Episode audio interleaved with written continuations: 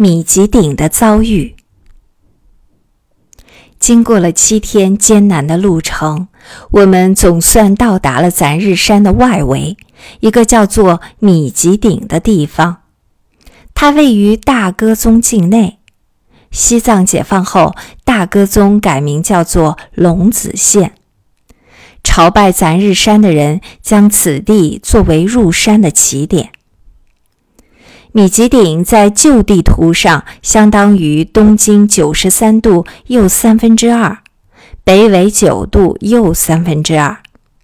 在一九九六年中国出版的西藏分线地图上，它不再叫做米吉顶，而改名为马杰敦。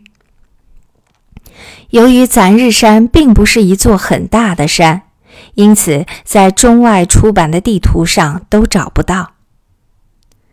咱日山分为内围、中围和外围。内围根本无路可行，只听说以前曾有得道的高人进去过，里面的地势十分凶险。围绕着山头耸立着二十一座山峰，正是天然的二十一尊杜母圣像，而山顶便是莲花生祖师修法的地方。通常朝山者走的是中围，绕山一圈要翻过十八个山峰。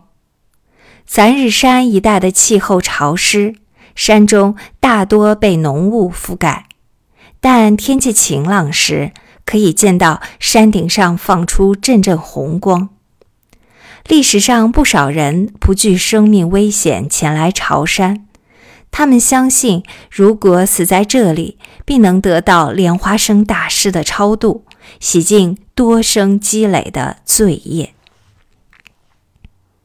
前来朝山的各路人马陆续来到了米吉顶，其中有不少拉萨有名的贵族，有慈埋巴衣冠、朵德代本，拉萨的农务局局长，喀雪巴，拉萨的大贵族。季仲彭楚嘉措，以及西康大商人商都昌等一般人，再加上来自西康和不丹等地的远道来人，有两千人之多，大大超过了往年。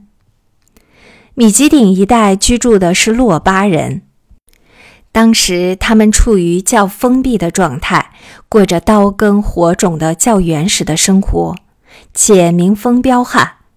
藏人当时误认他们为野人，为了保护朝山者的安全，西藏地方政府派出一个团的藏兵，由团长贡香巴率领，以应付山里的当地族人们可能发动的袭击。大家最关心的便是当地族人能不能答应放行，让我们平安通过。第二天，我终于在米吉顶附近见到了野人。野人穿着西藏普鲁，身上大部分赤裸，头发蓬松，头上戴竹编帽，身上佩刀，背着一个竹篓，大约长一尺五寸。由于常年赤身露体，野人的皮肤在阳光的照耀下粗糙如赖。他们身上背着弓箭。箭头带剧毒，见血可以死人。女人的腹部系着一个藤圈，走起路来扭扭捏捏。他们的脖子上系着珠链，腰间系铁圈。衣着上，女人和男人稍有不同。这里的野人分为三种，第一种称为熟番，他们与藏人交往，会讲藏语，与当地的藏人进行贸易。第二种和第三种叫做卡鲁人和丁鲁人，他们只说自己的语言，没有文字，过着原始生活，刀耕火种，结绳为系，不与其他种族交往。野人居住的区域里产猴、熊皮、螃蟹等，他们用这些土产来交换米，所以米是他们最大宗的贸易。米吉顶的气候温和，上午晴，午后阴，气温在零上十度左右到十三度。这里地势低洼，农产品有猪、鸡、洋芋、萝卜等等，都用银币交易，不收西藏纸币。居民约有四十户，分三部分。米吉顶本部有尼姑寺七八户，桥的西南有三户，东南十多户，是野人居住。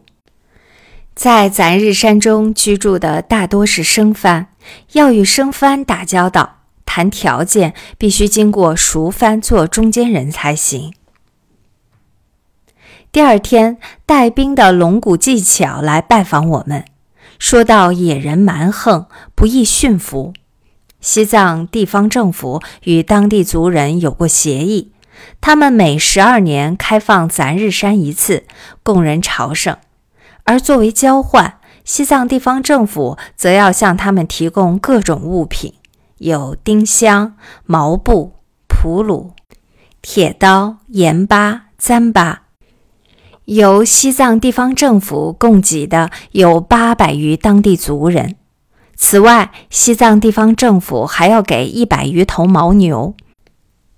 为了保证朝山人的安全，西藏地方政府要他们发誓不伤害人命。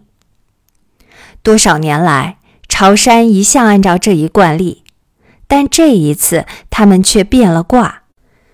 他们的头人说，在十二年前的那一次藏人朝山时，曾有几个族人被杀。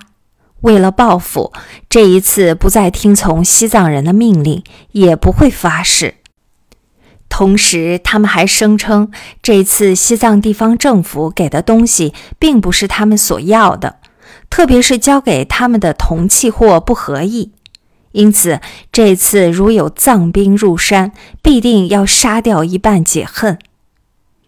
听了这番狠话，朝山者人人自危，技巧只能想尽办法安抚当地族人，答应先在他们聚居的地方放几大锅巴陀稀饭，就是把牛肉和葡萄干等混在一起煮成的半干不稀的饭，招待他们。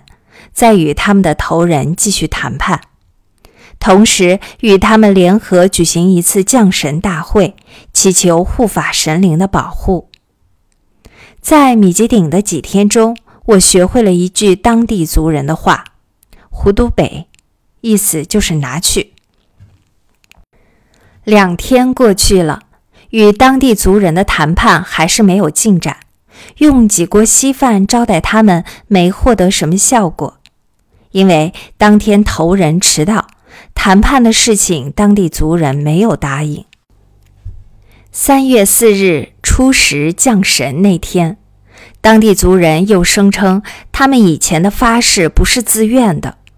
这天来了三十多个当地族人，西藏人在空场上竖大旗杆，挂红玛尼旗。供金刚手菩萨，而当地族人则舞刀跳跃出场，约有五六次。双方各自表演。在降神会上，西藏地方政府安排了一两个诵经的喇嘛扮金刚手菩萨，其余的则扮马头金刚。在场的金刚们都穿着金丝缎的衣服，跳跃驱鬼。当地族人舞刀反扑。他们心里明白，藏人视他们为鬼。稍后，当地族人抬上来一位祭司，开始降神念咒，接着在场中祭牛。只见祭司先是口中念念有词，然后举起手中的利刀，向牛背上狠狠砍去。牛倒下后，一伙当地族人立刻举刀蜂拥而上，将牛大卸八块。有的割尾巴，有的砍牛腿，有的砍牛头，一面屠牛，一面把手中血淋淋的牛肉送进口中，狼吞虎咽地吞下肚去。五条活生生的牛，一瞬间在当地族人的乱刀之下消失得无影无踪。如此野蛮的场面，实在让人惨不忍睹。西藏地方政府负责跳神的金刚手神也表演了一番，但热闹归热闹，当地族人们还是不满意，继续扬言要杀掉一半入山的藏军，以报十二年前之仇。听了这话，大家不寒而栗。